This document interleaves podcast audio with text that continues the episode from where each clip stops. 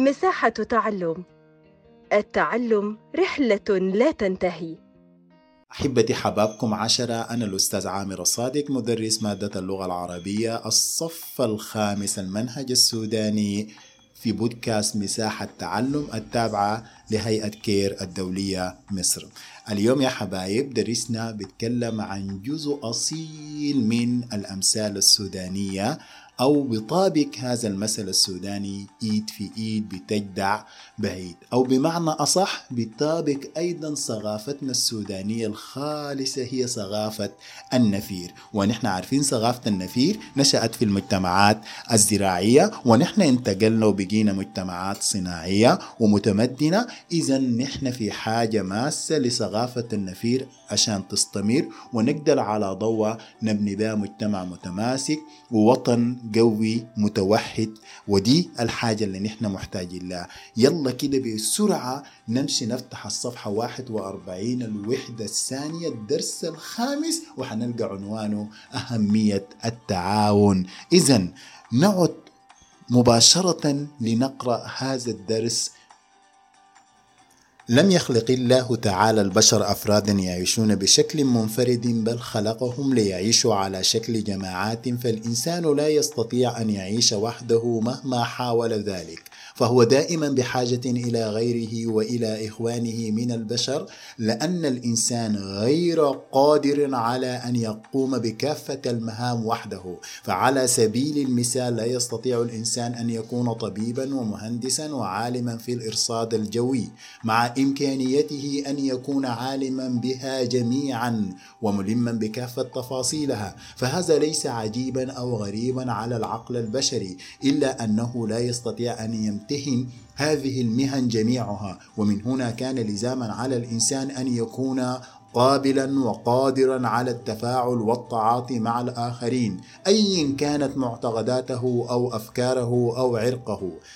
إن بحث الإنسان عن التعاون هو الذي اضطره إلى أن يعيش في مجتمعات تحكمه حيث نشأت هذه المجتمعات على أساس العوامل المشتركة بين الناس يوما بعد يوم وأخذت هذه المجتمعات للتطور التدريجي فلم يقف عند حد الإنشاء فقط فقد سعى الإنسان إلى وضع القوانين التي تحدد من خلالها طبيعة علاقته مع باقي من يعيشون معه في مجتمعه.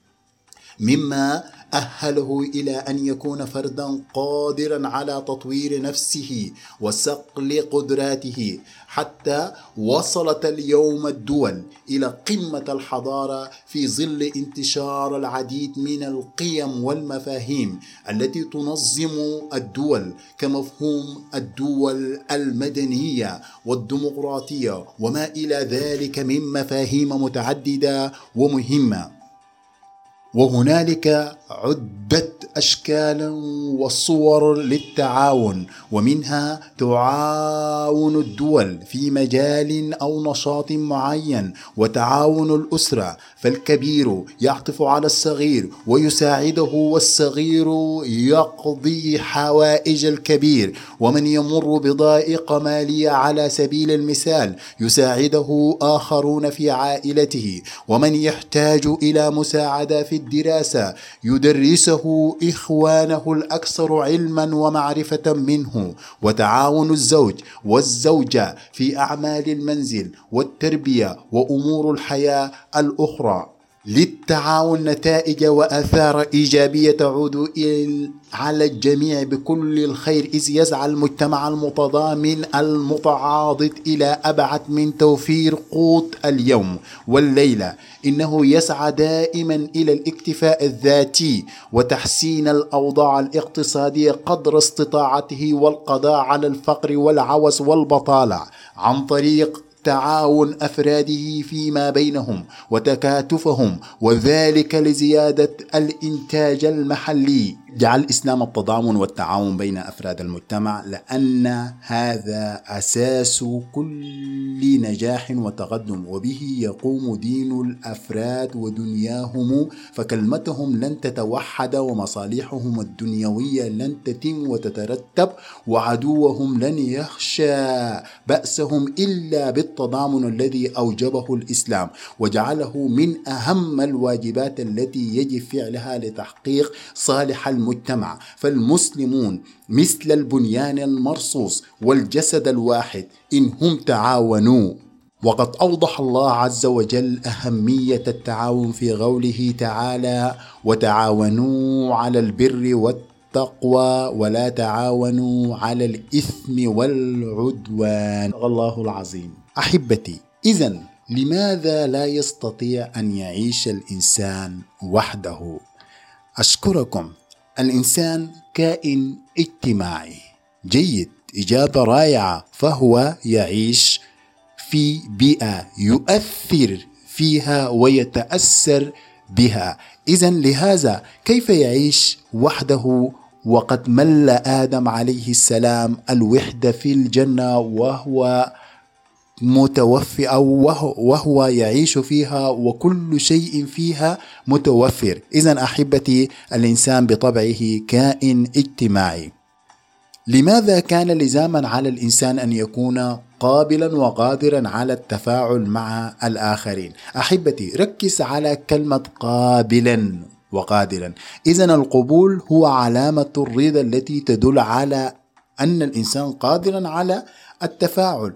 إذا لابد للإنسان أن يكون ذا قدرة وتقبل من ثم تتم عملية التفاعل بينه وبين أفراد المجتمع. يقدم لهم الخير ويقدمون له يد العون ويؤازرهم في مصائبهم ويقف معهم وكذلك هم يؤازرونه. مبنية على المنفعة المتبادلة بين أفراد المجتمع. إذا ما التعاون؟ أشكرك. أعلم أنك تعرف معنى التعاون جيدا وهذه إجابة رائعة. لماذا اضطر الإنسان أن يعيش في مجتمعات؟ نعم هنا نحتاج إلى تفكير. لأن الإنسان ببساطة كائن اجتماعي.